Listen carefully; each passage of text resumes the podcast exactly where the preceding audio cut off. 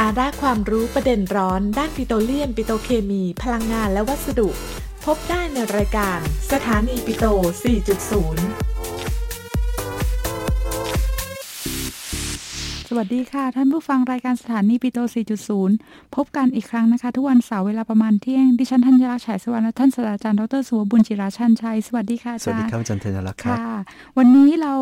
จากสองสามอาทิตย์ที่ผ่านมานะคะครับเรามีแขกรับเชิญนะคะครับจากหลายวงการมาคุยกับเรา ทั้งทางด้านวงการปิโตรเคมี แล้วก็ทางด้านยางยางนะคะ แล้วก็ผู้ประกอบการค่ะครับทั้งเอ่อที่คราวที่อาทิตย์ที่แล้วเป็น retailer นะใช่คะครับก็ทำให้เราได้ ข้อคิดหลาย ๆ อย่างนะคะ ว่าใน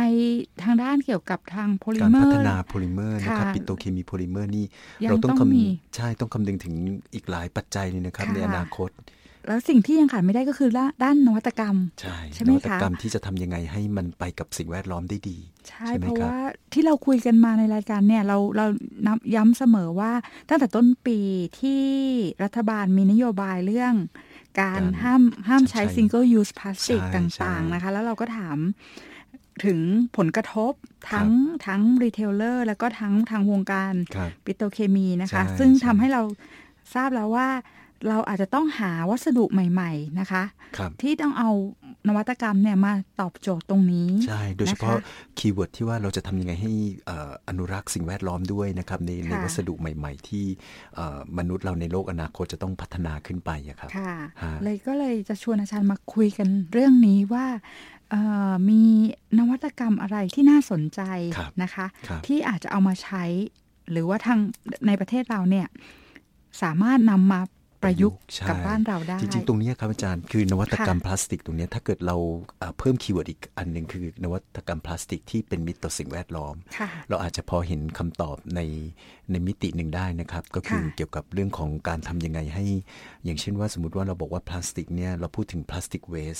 ค่ะพอ plastic waste ปุ๊บเนี่ยเราบอกว่าเรารีไซเคิล reuse รีไซเคิลใช่ไหมครับค่ะหรือที่เราเรียกว่า circular economy เพราะฉะนั้นตรงนี้เนี่ยผมคิดว่ามันก็เกี่ยวข้องกับ 2 ทางด้วยกันนะครับ คือทางหนึ่งคือเรื่องของการที่จะจัดการกับ ขยะพลาสติกยังไงค่ะอีกทางหนึ่งก็คือการพัฒนาพลาสติกยังไงที่สามารถจะรีไซเคิลได้ค่ะใช่ไหมครับ แล้วก็แน่นอนคือพอ circular มันมันไปได้เนี่ยผมคิดว่าปัญหาเรื่องขยะพลาสติกก็จะลดลง แล้วก็ค่ะเอ่อนวัตกรรมเองเนี่ยก็จะมุ่งไปสู่ผลิตภัณฑ์ที่เอ่อเป็นมิตรต่อสิ่งแวดล้อมค่ะนะฮะเพราะเราเคยคุยกันอย่างเช่นการรีไซเคิลเนี่ย ปัญหาของประเทศเราก็คือเรายังไม่มีการพัฒนาระบบใช่ไหมคะ ฉะนั้นตรงนั้นเนี่ยก็ต้องมีการพัฒนาระบบ แต่ในขณะเดียวกันเนี่ยก็ต้องมีการคิดค้น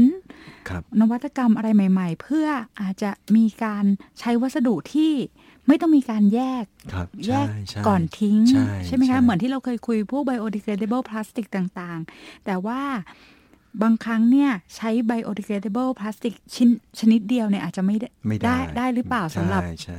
การใช้งานบางอย่างใช่นะคะก็คือเรียกว่าฟังก์ชันนะฮะค่ะเอ่อสะเอ่อวัสดุหรือผลิตภัณฑ์เนี่ยมันต้องมีเอ่อสมบัติตามที่เราต้องการค่ะใช่ไหมครับ ทีนี้พอดีอาจารย์พูดตรงนี้ครับค่ะเรื่องเอ่อเอ่อการทำอ่าพลาสติกสมัยก่อนเนี่ยเราจะมีความรู้สึกว่ามันเป็นไฮเทคมาก ๆ เลยเรื่องของ multilayer เหมือนกับต้องแข่งกันด้วยซ้ำว่าถ้าเราสามารถยิ่งใช้ 3 ชั้น 7 ชั้นเนี่ยอ่าจะรู้สึกใช่ว่าจะยิ่งทำให้เอ่อ property ถนอมอาหารข้างในใช่อย่างเช่นถ้าเหมือนเหมือนถุงถ้าเราดูดีๆ คิดง่ายๆ พวกถุงใส่มันฝรั่งต่างๆ เนี่ยครับมันจะชั้นหนึ่งมันจะเป็นอลูมิเนียมบ้างใช่แล้วก็จะมีทั้งพลาสติกใช่จริงๆ แล้วในในหนึ่งถุงเนี่ยมันมีซ้อนกันหลายใช่หลายชั้น มีทั้ง PE มีค่ะทั้งโพลีเอไมล์นะครับ แล้วก็นอกจากนั้นยังต้องมีอลูมิเนียมค่ะเพื่อที่จะรักษาเอ่อน้ำมันใช่ไหมครับค่ะและพวกผลิตภัณฑ์ของทอดของอะไรค่ะนี่มันก็เลยมาเป็นประเด็นว่าพอจะนำของเราเนี่ยไป ไปรีไซเคิลเนี่ยมันค่ะทำไม่ได้ละค่ะ เพราะว่าคือถ้าพอเราจะเอาไปแยกเนี่ย ด้วยความที่เราเวลาตอนผลิตเนี่ยมันสะเอามาจนมาเป็นรีดชิ้นร้อนเดียติวดกันค่ะใช่มันมันแยกออกมาด้วยแยกออกมาเป็นชั้นๆ ไม่ได้แล้ว ตอนนั้คืนมัเป็นปัญแยกหาได้แต่อาจจะไม่คุ้มทุนด้วยนะค่ะ เพราะฉะนั้นมันก็เลยกลายเป็นว่ายังไงก็เป็นขยะ แล้วพวกนี้บางทีก็เผาไม่ได้อีกต่างหากนะครับ เพราะว่าเผาไปคือพูดง่ายๆว่ามันมันพอมันมีอลูมิเนียมมีอะไรค่ะเนี่ยคมัรันบก็จะเป็นมีโลหะโลหะใช่ไหมคะใช่ซึ่งอาจจะเป็นอันตรายได้อันตรายค่ะเพราะฉะนั้นตรงนี้เนี่ยครับผมก็เลยคิดว่าหนึ่งในบรรดาสิ่งที่ตอนนี้เป็นที่เรียกร้องกันแม้กระทั่งในประเทศไทยนะครับค่ะเรื่องของที่เขาใช้คำว่า single material ค่ะแต่ว่าเป็น multi layer ค่ะฮะดูเหมือนเออคำพูดอันนี้เนี่ยมันมันคำพูดง่ายๆเนี่ยแต่ว่าจริงๆกับข้อจริงเนี่ยก็ไปไม่เป็นเหมือนกันนะครับ ว่าจะเอาวัสดุชิ้นเดียวเนี่ยแต่ทำเป็นหลาย ๆ ชั้นทำได้ยังไง คือที่มันจะต้องเป็นหลาย ๆ ชั้นเนี่ย เพราะมันยังเกี่ยวกับการไม่ให้ก๊าซผ่านใช่ไหมคะใช่เผื่อท่านใช่ผู้ฟังอาจจะไม่เข้าใจว่าทำไมยังต้องมีหลายชั้น ถ้าจะเอาวัสดุอย่างเดียว เพราะว่าใช่มันมันเหมือนกับขวดอย่างเวลาเขาใช้ขวดเพชรการใช้ขวดเพชรที่เหมาะสมกับการใส่เครื่องดื่ม น้ำอัดลมต่างๆ ก็เพราะว่าเพชร เนี่ยมันมีคุณสมบัติในการไม่ให้ก๊าซผ่านใช่เหมือนกันใช่ในกรณีนี้เหมือนกัน เพราะเวลาเราจะใช้ฟิล์มเอามาใส่บรรจุภัณฑ์อาหารต่างๆ เนี่ยในโพลิเมอร์บางตัวเนี่ยแก๊สอาจจะผ่านได้ดีกว่าใช่นะคะใช่ครับเขาก็เลยต้องใช้หลาย ๆ ชั้น แต่ตอนเนี้ยพอมันมีปัญหาเรื่องนี้ปั๊บทำยังไงที่จะแก้ปัญหาทางด้านการรีไซเคิลนี้โดยใช้ชั้นเดียวใช่แต่ว่ายังให้ได้คุณสมบัติในการที่การ กั้นไม่ให้คือก๊าซคือผ่านใช้วัสดุแบบเดียว แต่ค่ะว่าเป็นหลาย ๆ ชั้นได้อะไรเงี้ยค่ะใช่ไหมฮะค่ะซึ่งอันนี้ครับก็เป็นมันก็การออกทำแบบให้เราชวนนึกถึงจริง ๆ ในในเอ่อระบบเอ่อธรรมชาติของเราเนี่ยนะครับค่ะคือแม้กระทั่งเอ่อสมมุติว่าเราบอกว่าเปลือกกุ้งเปลือกปูเนี่ยครับอันนี้ค่ะก็จริง ๆ ก็เป็นเอ่อเป็นพวกโพลีแซคคาไรด์นะครับค่ะเป็นวัสดุเดียวกัน แต่ว่าทำมีการเอ่อ ตกผลึกหรือว่ามีโครงสร้างที่เป็น layer เนี่ยที่ไม่เหมือนกัน คือพูดง่ายๆว่าโครงสร้างทางการทางการเรียงตัวของโมเลกุลเนี่ยไม่เหมือนกันค่ะทำให้วัสดุชนิดเดียวเนี่ยแต่มีคุณสมบัติที่แตกต่างได้ค่ะ ก็คือที่เราเคยคุยกันอย่างเช่นเปลือกกุ้งเนี่ยก็คือเป็นไคตินไคโตแซนใช่ที่เราที่ใช่ที่มีความแข็งแรงมาใช่กแต่ว่ามันเองจะใช่ไหมมีคะใช่จะมีแต่มันจะมีมันการจะจัดมีเรียงตัว layer แต่ละใช่ชั้นเนี่ยมันไม่เหมือนไม่กันค่ะ อันนี้ก็เป็นที่มานะครับที่ทำให้เอ่อเราจะเห็นนวัตกรรมพลาสติกที่เป็นเรียกว่าเอ่อ single material แต่เป็นแต่เป็นเอ่อ multi layer นะฮะค่ะอย่างเช่นว่าสมมุติว่าเป็นเรื่องของการนำพวกเซลลูโลสนะฮะค่ะแล้วก็เป็นพวกเซลลูโลสที่ต่างชนิดกันนะครับแล้วก็อืมเอามาเอามา มาทำเป็น layer ซ้อนกันนะครับค่ะหรือแม้กระทั่งอันหนึ่งที่น่าสนใจนะครับที่เราเห็นในถ้าเกิดเข้าไปดูในเว็บไซต์เนี่ยนะครับก็จะมีอย่างของทางพิตสเบิร์กใช่ไหมครับ University of ค่ะ Pittsburgh เนี่ยก็พูดถึงตัวเนี่ยครับตัว multilayer ที่เป็นลักษณะเป็น single material นะฮะโดยที่เรียกว่าเอ่อในวัสดุหลาย ๆ ชั้นเนี่ยครับก็ประกอบด้วยการอ่า นำแม้กระทั่ง PE สมมติค่ะว่าคือเราพูดถึงเอ่อ circular นี่ก็ไม่จำเป็นจะต้องเป็น bio ถูกไหมฮะคือคือค่ะคือการนำพลาสติกที่มาจากปิโตรก็ได้ แต่ว่าเราใช้มันอย่างคุ้มค่าค่ะมีการหมุนเวียนกลับมาใช้ใหม่ ก็คือเพราะว่าถ้ามันเป็นโพลีเอทิลีนอย่างเดียวเนี่ยมันสามารถเอาอันนั้นน่ะไปรีไซเคิลได้ใช่เพราะว่าเรารู้ว่ามันเป็นมันเป็นโพลีเอทิลีนใช่ฉะนั้น ครับปกติในบ้านเราก็เอาโพลีเอทิลีนมารีไซเคิลเหมือนกันใช่ค่ะทีนี้โพลีเอทิลีนเนี่ยครับอาจารย์มันก็สามารถที่จะทำเป็นโพลีเอทิลีนที่มีเอ่อการเรียงตัวที่หลากหลายได้ อย่างง่ายๆเลยนะครับ เรารู้จัก LDPE ค่ะเรารู้จัก HDPE นะครับแล้วค่ะเราก็รู้จักพวกเอ่อ reinforce ทั้งหลายนะครับอาจจะใส่พวกเส้นใยอะไรต่างๆ ที่เป็นลักษณะเป็นเส้นใยนาโน Rainforest เนี่ยครับค่ะก็เรียกว่าแค่นี้เราก็ได้วัสดุที่เป็น single material แต่เป็น 3 ประเภทละค่ะ แล้วก็เอาฟิล์มเหล่านี้มารีดติดกัน อันนี้ก็เป็นอืมเรียกว่าเอ่อดูแล้วเอ่อไม่ได้เป็นเรื่องที่เกินความคาดหมายนะฮะค่ะแต่ว่าเราสามารถที่จะเอ่อ develop material ง่ายๆ เหล่านี้ครับ มาเป็น material ที่มีฟังก์ชันในการที่จะป้องกันสมมุติว่าที่อาจารย์พูดถึง gas barrier properties ค่ะหรือแม้กระทั่งเรื่องของการที่จะทำให้เอ่อมีมีความเอออย่างเช่นว่าการโค้ดหรือว่าการติดสีอย่างเงี้ยครับค่ะถ้าเราเลือกวัสดุที่เป็นประเภทเดียวกันแต่เรียงตัวไม่เหมือนกันเนี่ยครับค่ะมันก็สามารถที่จะ tailor เอ่อ surface ได้ คือเขาใช้หลักการคล้าย ๆ ที่อาจารย์บอกในเรื่องเปลือกกุ้งครับก็คือเปลือกกุ้งในแต่ละชั้นเนี่ยบางทีมันอาจจะมีการเรียงตัวผลึกไม่ไม่เหเหมืมืออนนกักันนครับเขาก็เลยใช้คล้าย ๆ กันเนี่ยแหละมา apply กันนี้ก็คืออย่างในโพลีเอทิลีนเนี่ครับมันเป็นโพลิเมอร์ที่มีความเป็นผลึกครับ เขาเรียกว่าเซม i คริสตัลลีนใช่ใช่ฉะนั้นเขาก็ใช้การให้การจัดเรียงตัวของคริสตัลในโพลีเอทิลีนเนี่ย ที่แต่ละชั้นเนี่ยอาจจะไม่เหมือนกันใช่เพราะคริสตัลมัน pack pack ตัวไม่เหมือนกัน ที่เมื่อกี้อาจารย์บอกคือเป็น low density กับ high density เนี่ยครับมันก็อาจจะทำให้แก๊สผ่านหรืออะไรเนี่ยไม่เหมือนกันไม่เหมือนกันความใสความขุ่นก็ไม่เหมือนกันตรงนั้นใช่ใช่เขาใช้หลักการตรงนั้นเนี่ย เอามาทำให้ได้เป็นฟิล์มที่มีแต่ละชั้นเนี่ยยังคงเป็น PE แต่ว่าการจัดเรียงตัวของโครงสร้าง ผลึกเนี่ยไม่เหมือนกันใช่ก็เลยได้ใช่ property ของฟิล์มออกมาครับที่ไม่เหมือนกัน ใช่ทีนี้ในส่วนของการที่เราจะเอาอ่าวัสดุที่มี packing หรือว่าการเรียงตัวที่แตกต่างกันเนี่ยครับค่ะมาเนี่ยทำให้เราต้องเราต้องคิดละว่าโพลิเมอร์ประเภทนั้นๆเนี่ยเราจะมีให้มันจะบังคับให้มันเรียงตัวได้อย่างไร เรียงตัวในลักษณะต่างๆ กันได้อย่างไรค่ะนะเพราะฉะนั้นอันเนี้ยครับก็ทำให้เอ่อเรียกว่านวัตกรรมทางด้านเนี้ยครับค่ะเกี่ยวกับเรื่องของการที่จะ เอ่อเรียงเอ่อผลึกก็ดี หรือว่าค่ะในการที่จะทำฟิล์มเอ่อที่มีการเรียงตัวไม่เหมือนกันแล้วเอามา coat ติดกันเนี่ยครับค่ะมันก็เลยกลายเป็นเรื่องนวัตกรรมทางด้านของ multilayer ขึ้นมาค่ะก็คือเขาใช้ก็เหมือนที่ทุกครั้งที่พยายามย้ำเสมอเลยที่เคยคุยกันนะคือ ถ้าเราเข้าใจในหลักการจริงๆใช่แล้วว่าใช่โพลิเมอร์เนี่ยแต่ละชนิดเนี่ยการเรียงตัวหรือเอ่อโมเลกุลเป็นยังไงปั๊บก็จะสามารถเอามาใช้ ในการออกแบบวัสดุผลิตภัณฑ์ต่าง ๆ ได้เลยใช่เขาก็ใช่ใช้หลักการทางด้านการเรียงตัวของโครงสร้างผลึกนะคะ แล้วเขาอาจจะใช้ทางการขึ้นรูปนะคะใช่มาร่วมกันมาช่วยกันก็คือ เครื่องขึ้นรูปอาจจะเป็นเครื่องที่สามารถทำออกมาให้ได้เป็นฟิล์มหลาย ๆ ชั้น แต่ว่าในแต่ละชั้นเนี่ยใช่เขาก็ใช้หลักการอาจจะมีการดึงยืดให้ มีใช่การครับถูกต้องการเลยจัดเรียงตัวดึยืดไม่เหมือนกันารดึงยืดก็จะใช่ทำไหมให้การคะจัดเรียงตัวไม่เหมือนกันใช่ค่ะครับอันนี้เป็นเรื่องที่ที่เราทำกันได้ในระดับห้องปฏิบัติการเลยนะครับค่ะเพราะฉะนั้นเนี่ยผมคิดว่าเป็นเรียกว่าเหล้าเก่าในขวดใหม่ที่เราเคยรู้กัน แต่ว่าพอจะเอามาเป็นอ่า เรียกว่าเป็นนวัตกรรมเนี่ยมันชวนให้เรานำสิ่งเหล่านี้มาคิดใหม่นะมาทบทวนใหม่ ซึ่งจริง ๆ ของเขาเนี่ยเป็นโพลีเอทิลีนแต่เอาไปใช้หลักหลักการเดียวกันเนี่ยเอาไปใช้กับตัวอื่นก็น่าจะได้ใช่เหมือนครับกันนะอย่างคะที่อาจารย์พูดตอนนี้ครับคือสมมติว่างานวิจัยอันหนึ่งเนี่ยครับเขาเอาพวกเซลลูโลสอย่างเดียวเลยค่ะหมายถึงว่าพวก cellulosic material พวกเนี้ยจริง ๆ มันเป็นไฟเบอร์อยู่แล้วนะฮะค่ะเพราะฉะนั้นไฟเบอร์ที่มันมีเอ่อขนาดของเส้นใยที่ต่างกันเนี่ยนะครับค่ะสมมติว่าเวลาที่เขาเอาไปผสมกับโพลิเมอร์ แล้วไปขึ้นรูปฟิล์มเนี่ยนะครับเพราะในนั้นเนี่ยก็จะมีแต่โพลิเมอร์ประเภทเดียว แล้วก็มีเซลลูโลสที่มีขนาดต่างๆ กันค่ะเพราะฉะนั้นเซลลูโลสเหล่านี้ก็จะทำหน้าที่เรียกว่าเป็นอะไรนะเป็นตัวขวางนะฮะเป็นเส้นเส้นใยเล็ก ๆ แล้วก็จะขวางอยู่ในอยู่ในเอ่อตัวฟิล์ม เพราะฉะนั้นเนี่ยเซลลูโลสกับอ่า พลาสติกประเภทหนึ่งเท่านั้นนะใช้ใช้สิ่งเดียวเท่านั้นแต่ว่าใช้ในด้วยความเข้มข้นด้วยการเรียงตัวที่ต่างกันเนี่ยค่ะก็จะเป็น barrier properties ได้ค่ะนะก็คือก็คือยังเป็นหลักการยังเป็น material single material ใช่เหมือนกันใช่เพียงแต่ว่าก็ใช้หลักการการจัดเรียงตัวของ material ที่ไม่เหมือนกันไม่เหมือนกันหรือว่าความหนาแน่นอาจจะไม่เหมือนกันใช่ใช่ค่ะก็จะทำให้เราได้แบบอ่าเรียกว่าเป็น multilayer ขึ้นมาได้นะค่ะทีนี้อันหนึ่งเนี่ยครับที่เอ่อ ตอนนี้เราพอดีเราพูดถึง อันนี้เรามองในแง่ว่าจะเป็น bio ก็ได้จะเป็นปิโตรก็ได้นะครับค่ะทีนี้ถ้าเกิดเราพูดถึงว่าเอ่อในในใน bio เองเนี่ยนะครับ ก็หมายถึงว่าพลาสติกที่ได้ที่ได้มาจาก bio เองเนี่ยเอ่อจริง ๆ บางครั้งก็ก็ดูเหมือนจะจะดีในเชิงของการย่อยสลายได้นะครับค่ะแต่ว่า properties ของ bio เนี่ยมันไม่ตอบโจทย์อย่างเช่นที่เรารู้จักกันดีนะครับว่า PLA เนี่ยจะมีความเปราะมากค่ะทีนี้ ศาสตร์อีกอันหนึ่งเนี่ยที่เกี่ยวกับเรื่องของการทำ multilayer เนี่ยบางครั้งเนี่ยอาจจะไม่ได้เฉพาะเฉพาะการต้องการ barrier properties แต่ต้องการที่จะเปลี่ยนฟิล์ม bio ที่เคยเปราะเนี่ยนะครับค่ะให้กลายเป็นฟิล์มเหนียวได้ด้วยการ coating ลงไปอืมนะครับอย่างค่ะงานวิจัยของเอ่อสถาบัน Fraunhofer เนี่ยครับค่ะเขาก็พูดถึงว่าเขา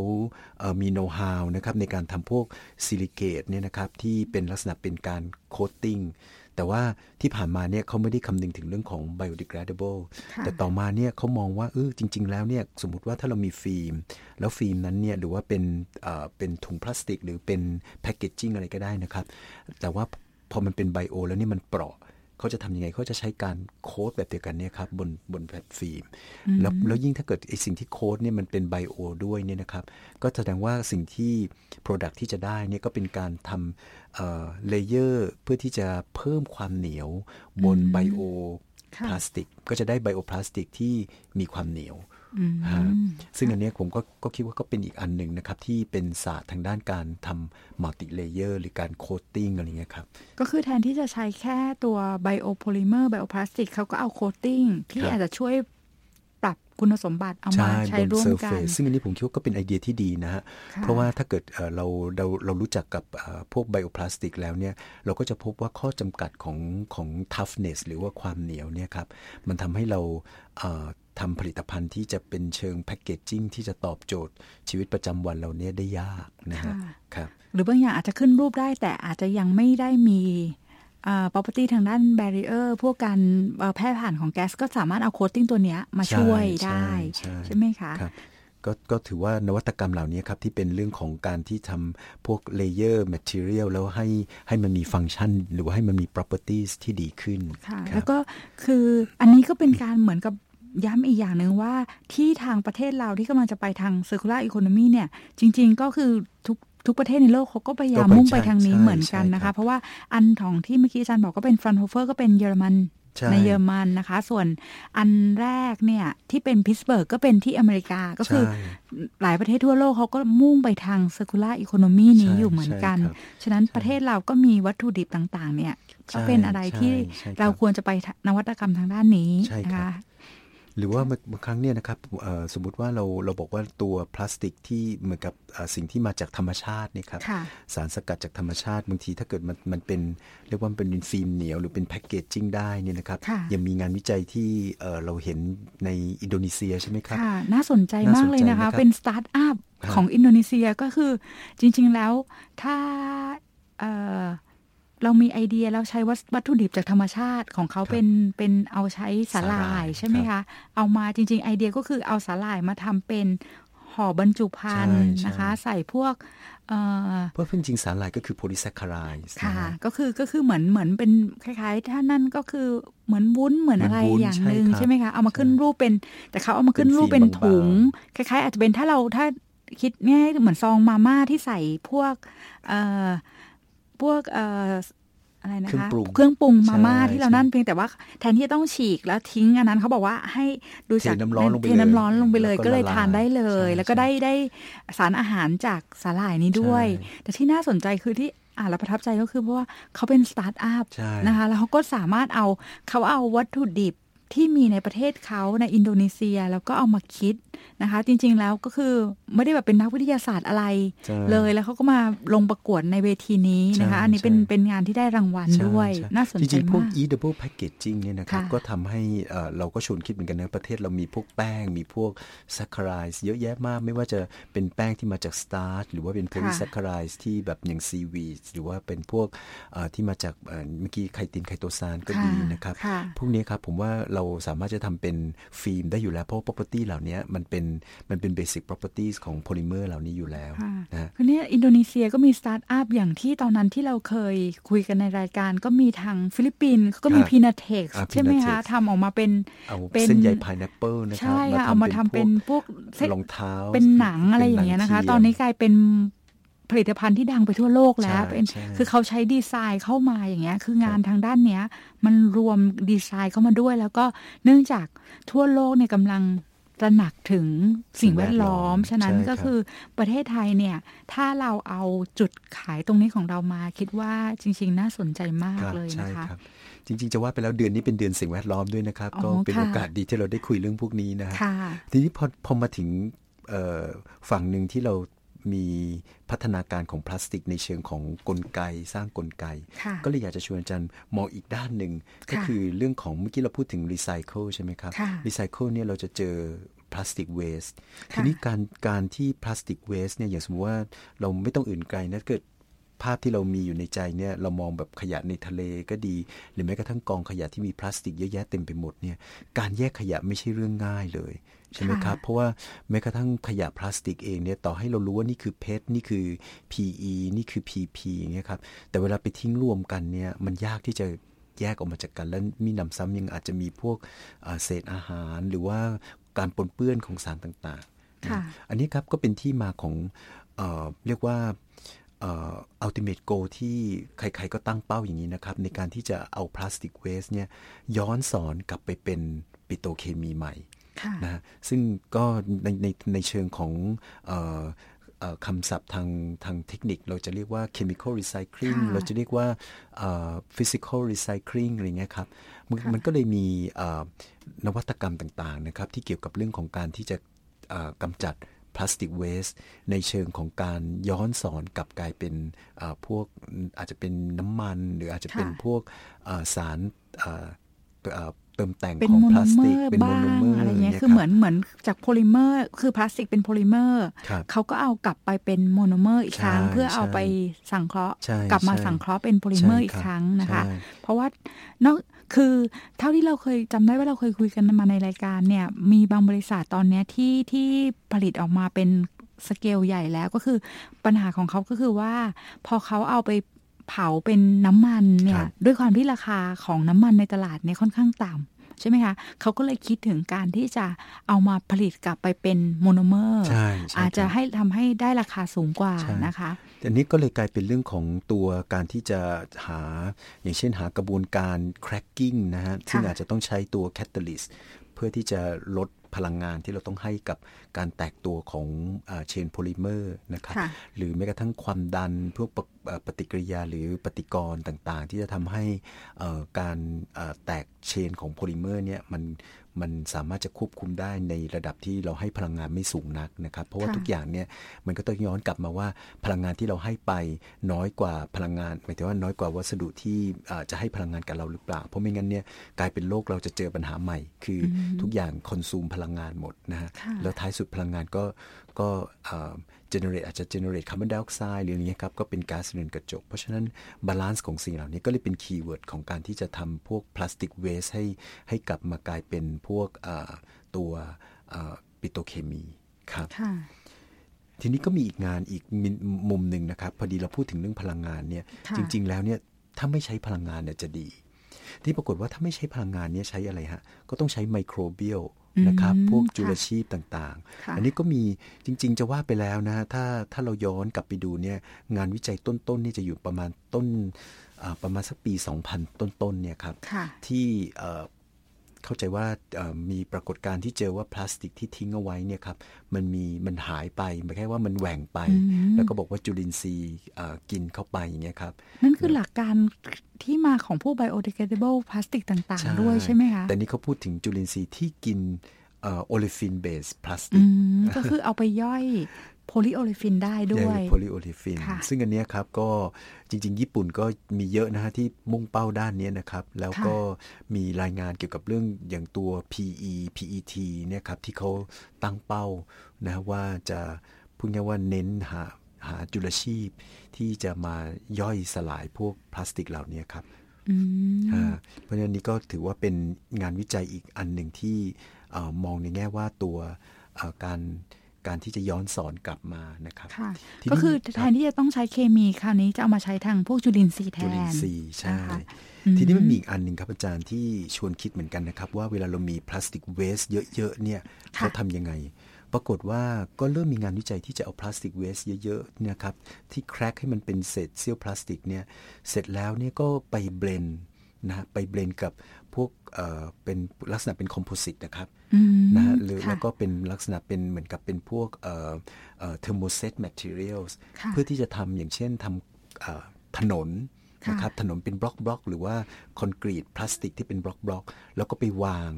นะฮะอันนี้ก็มีงานวิจัยของทางยุโรปนะครับ เข้าใจว่าเป็นประเทศดีไม่ดีเป็นเนเธอร์แลนด์นะฮะอืมที่เขาทำถนนเป็นบล็อกพลาสติกนะครับค่ะก็คือพูดง่ายๆว่าเราสมมุติว่ากระบวนการการทำถนนอย่างแรกจะต้องมีการปรับพื้นหน้าให้เรียบใช่ไหมครับค่ะแต่ว่าแทนที่จะเอาคอนกรีตมาเท แล้วก็เอ่อหล่อปูนให้แห้งเนี่ยครับเขาก็เอาคอนเอ่อเอาพลาสติกที่เป็นบล็อกบล็อกเนี่ยครับซึ่งมาจากรีไซเคิลทั้งนั้นเลยนะฮะอืมอัดแน่นมาแล้วก็มาวางเป็นบล็อกบล็อก อ๋ออัอันนี้ก็เขาบอกว่ามันก็จะจะเป็นการใช้เอ่อพลาสติกที่คือดีกว่าไปถมหรือว่าไปเผาฮะอืมก็คือแทนที่จะไปเผาหรือไปถมเนี่ยก็เอามาใช้เอามาใช้ประโยชน์ใช่อืมใช่น่าสนใจนะคะอันนี้ก็เขาก็เรียกว่าเป็นโครงการ plastic road นะฮะซึ่งก็อืมจะนำเอาพลาสติกอันเนี้ยมาทำเป็นเรียกว่าเป็นอ่าพลาสติกเสริมแรง หมายถึงว่ามีการทำเสริมแรงแล้วก็ไปใช้เป็นอ่าเป็น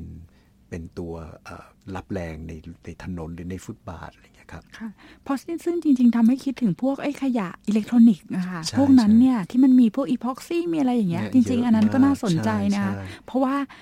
มันก็เอาไปกำจัดอย่างไปเผาก็เป็นอันตรายใช่เหมือนที่ใช่เราคุยกันเมื่อกี้ multilayer ที่ใช่มีอลูมิเนียมอย่างใช่เงี้ยครับพอนั่นเนี่ยจริงๆเอามาทำแบบนี้ก็ครับอาจจะเป็นทางเลือกที่น่าสนใจช่นะคะใช่ครับฮะค่ะ แล้วก็มีอีกเรื่องหนึ่งนะครับพอดีอันนี้อาจจะมองในแง่เอ่อของการที่เมื่อกี้เราพูดถึง multilayer นั่นนะครับค่ะมันมีวัสดุอีกประเภทหนึ่งนะครับที่เราบอกว่าเราใช้อย่างอย่างอันหนึ่ง อันนี้เป็นเรื่องใกล้ตัวเลยนะครับพอดีผมเองก็เคยได้มีโอกาสคุยกับทางบริษัทคอลเกตตอนที่ผมไปนำเสนองานเนี่ยนะครับเขาพูดถึงค่ะตัวเอ่อที่บริษัทเอ่อเขาเนี่ยใช้อย่างสมมติหลอดยาสีฟันนี่ครับส่วนใหญ่ค่ะเป็นอลูมิเนียมอืมซึ่งอันเนี้ยมันเป็นพลามันเป็น waste มันจะเป็นค่ะไปได้ไหมที่จะใช้รีไซเคิลอย่างเช่นพวก PE อื HDPE มเนี่ยคค่ะรับดูเวลาอ๋อใกล้หมดแล้วนะครับอาจารย์ค่ะเดี๋ยวคุยนานอ๋อครับค่ะครับงั้นเดี๋ยวคราวหน้าเราเราอาจจะมามาต่อคุยกันนะฮะค่ะเรื่องนวัตกรรมพลาสติกกับปิโตรค่ะเคมี เพราะว่าจริงๆสามมีเรื่องมีเรื่องให้เราเอามาใช้อีกเยอะเลยนะคะใช่ในใช่ทั้งในด้านนวัตกรรมใหม่แล้วก็ การเอามาใช้ทางด้านรีไซเคิลใช่นะคะซึ่งเราจะได้ inspire ซึ่งกันและกันนะครับค่ะในฐานะนักวิจัยแล้วก็อยากจะให้เอ่อความรู้กับกับเอ่อผู้ฟังนะครับ ค่ะ ถ้ายังไงเราพบกันอีกครั้งนะคะ ทุกวันเสาร์เวลาประมาณเที่ยงค่ะ พบกันวันเสาร์หน้านะคะ สวัสดีค่ะ สวัสดีครับ อัปเดตข่าวสารประเด็นร้อนในรายการสถานีปิโตร 4.0 จากวิทยาลัยปิโตรเลียมและปิโตเคมี ที่นี่สถานีวิทยุจุฬา FM 101.5 เมกะเฮิรตซ์